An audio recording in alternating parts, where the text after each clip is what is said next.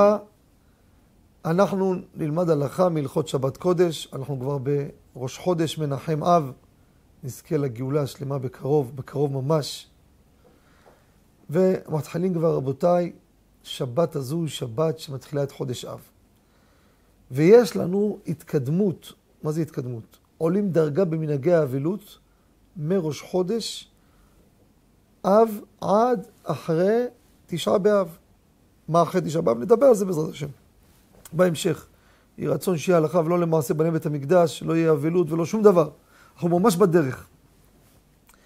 ראש חודש, נגענו בזה בתמצית בעבר, לספרדים בראש חודש, יום שישי, השנה תשפ"ב, מותר לאכול בשר ולשתות יין.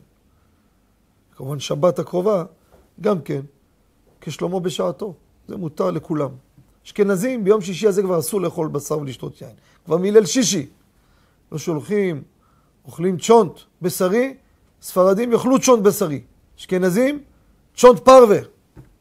למה? אסור כבר בשר מראש חודש.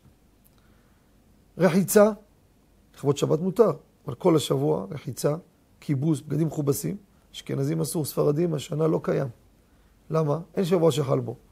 תשעה באב יחול שבת הבאה, והוא נדחה ליום ראשון, מוצאי שבת.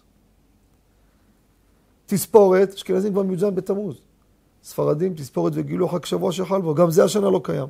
אבל מיום שישי הבא, סמוך לשבת, כבר לא להתגלח ולא להסתפר. ראוי מאוד. אני אומר, לא חובה. למה?